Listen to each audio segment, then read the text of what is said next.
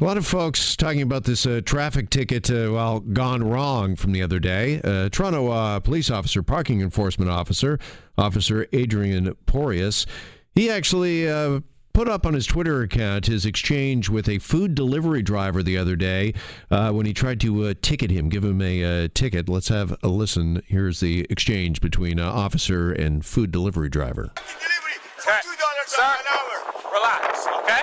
You just hit this person with your car. Okay? Because of you. Pull your vehicle over. Exchange information with the driver. This no, is I your don't t- want it. I don't want it. It'll come in the mail to you, sir. Okay, so he drives off the food delivery driver saying he doesn't want any part of this uh, ticket.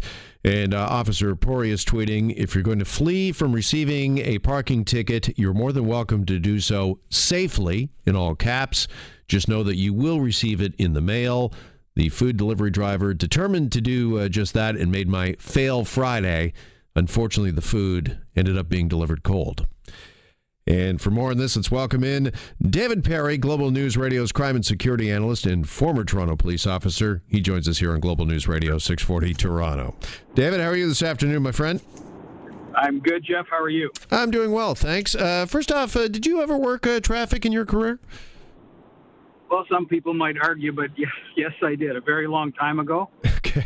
and, uh, and you know what? That that uh, tape that you just played was a lot calmer than what I was expecting because you know anybody that's ever had to deal with traffic enforcement will know that that was pretty mild compared to some of the things that people say and do to you when you're doing that job. Yeah, it really is in a lot of ways a thankless job, isn't it? It is. You know, Jeff, I can remember in a rush hour parking situation and putting a, just a parking ticket on a car, you know, a delivery guy coming out, and I was probably 21 years old at the time, and this guy was he was really old. He's probably about my age now, and uh, he actually challenged me to a fight. And as I'm trying to be as calm and as cool as can be, and people are gathering around, I'm saying, "Sir, this is really not worth it." And he, he actually struck me. He actually punched me. And even after he punched me, I, I just grabbed him by his hands and said, "Come on now, that, I'm going to give you one more chance. Just walk away." And you think he'd walk away? And the next thing, he's on the ground, he's in handcuffs, and he's being charged for assaulting a police officer. And I've seen everything from that to people trying to run you down with their car because you're putting a parking ticket on their on their windshield. It, it's never made sense to me, and it's all walks. It's men, it's women, it's young people, it's older people, and sometimes it's shocking when you when you hear what's coming and you look at the person you're thinking this just doesn't really match and it probably doesn't normally but for whatever reason people feel entitled when they're parking and driving on the highways, and they think they can say whatever they want. Yeah, and taking a bad situation and making it worse. And uh, you know, I was wondering when I saw this video, Dave, uh, whether or not it's just the day and age we live in here in 2019, and uh, you know, people in their cars are faced with uh, more stop and go traffic, uh, gridlock, and chaos on the roads. And here's somebody he mentions in the video that you know he's making roughly about five dollars an hour delivering food, according to him, and that uh, this was just his breaking point. point and kind of his boil over point that he really couldn't afford this ticket. But uh, your experience says that this has been going on uh, for some time. It's just not a recent phenomenon. No, this is as old as cars are, and uh, it is. But I would agree with you. It is does at least seems to be getting worse all the time. You know, I, I drive an awful lot in my current business, and there's never a day goes by that I I don't at least see something that is just so horrible and so over the top. Yesterday, driving to work, a young lady like severely cut me off, and I did nothing except apply my brakes. And then she jammed on her brakes and cut off another car. I honked my horn so there wouldn't be a collision. Of course, you know what the response was. I get the big bird at the window, and then and then as I'm going home that evening, I'm waiting. Uh, I'm, I'm coming up towards the, the lights entering into my neighborhood, and I go to turn right on a green light, and the person turning left severely cut me off, turned right in front of me, and guess who it was?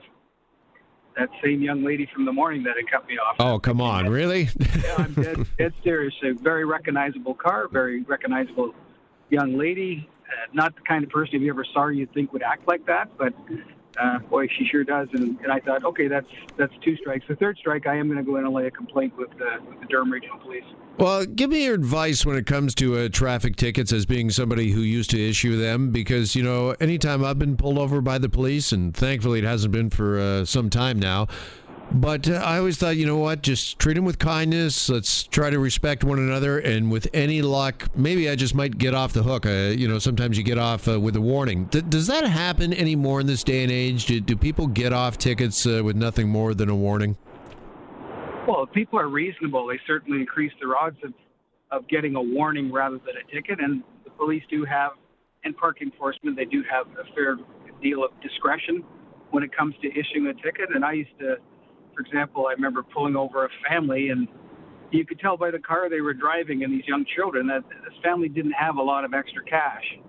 And I asked the driver where he was going, and he was so nice and polite and I found out he'd driven in from out of town to take his family to the exhibition. And I said, "Do you know what? Do you know why I pulled you over?" And I believed him. He sincerely was confused about the little maneuver he just made. And I said, "Well, now you've learned, and you could probably use that money that would have paid for this ticket to treat your kids to the day you've got them lined up for. So off you go." And a, a lot of my colleagues were like that too. You know, you, we don't mind giving people a break. Nobody likes writing tickets, or at least very few. And the ones that do, I always tilt my head a little bit. But you know, just treat people well and expect that you should get the same treatment back. And that that's even in an enforcement situation. If if I was parked and I came out with some officers writing a ticket, I would I would you know maybe say, oh, I'm sorry, officer, is it too late? Can I move my car? And if they say it's too late, I'd say no problem, and I'd stand there and wait for them to hand me the ticket. It's no big deal. Yeah, because I was just wondering, watching this, one of the thoughts that occurred to me, this uh, video that uh, got posted online from this uh, officer, and just uh, you know how belligerent uh, the driver was. Uh, just how many tickets are forgiven, if you will, or you get off with a warning with you know some good courteous behavior? Because this day and age we live in, that you know everyone's got a cell phone, and our police worried now that they're under surveillance, and if they let somebody off with a ticket, that's going to be with just a warning instead of a ticket that's going to be online and they're all of a sudden going to have to explain themselves. No, and that's the nice thing about uh, doing enforcement like that. They have absolute discretion on whether to give a ticket or a warning. And I've always encouraged that in policing that if you really want to build good relationships with the community, we should be focused on whenever we can. And the, and the behavior is not so over the top. If somebody just needs a little correction, we could talk to them. If they respond properly, then let them off with a warning. I think it's good for police community relations to do it that way.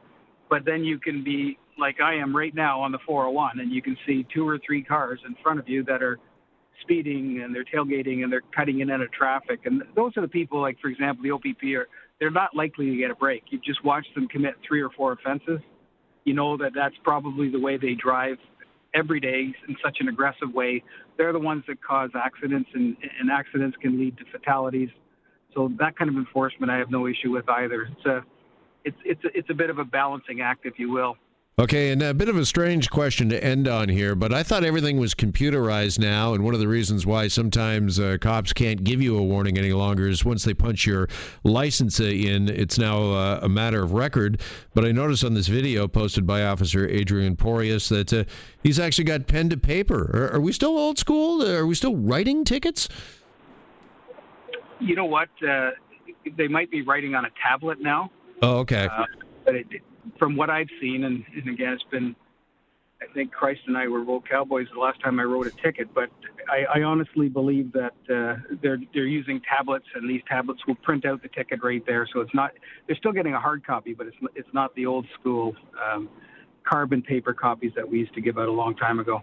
All right, and just finally, uh, you know, the lesson here maybe for everybody is it's a tough situation, it's an aggravating, tense uh, situation, but uh, let's all just try to treat each other with some respect and some kindness.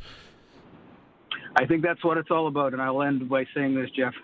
I always look back at my career, 28 years, and I worked in violent crime for most of it. I was assaulted more times in my career in the very short year or two that I did traffic than the rest of my career combined. So it should tell you something about people's behavior and their attitude towards uh, police officers and, and uh, parking enforcement. That is a statement, uh, to say the least. Uh, Dave Perry with us this afternoon. Dave, thanks as always. Really appreciate the time with us. Have a great weekend, Jeff. Yeah, you as well. There goes uh, Dave Perry, Global News Radio's crime and security analyst and former Toronto police officer and uh, traffic ticket writer.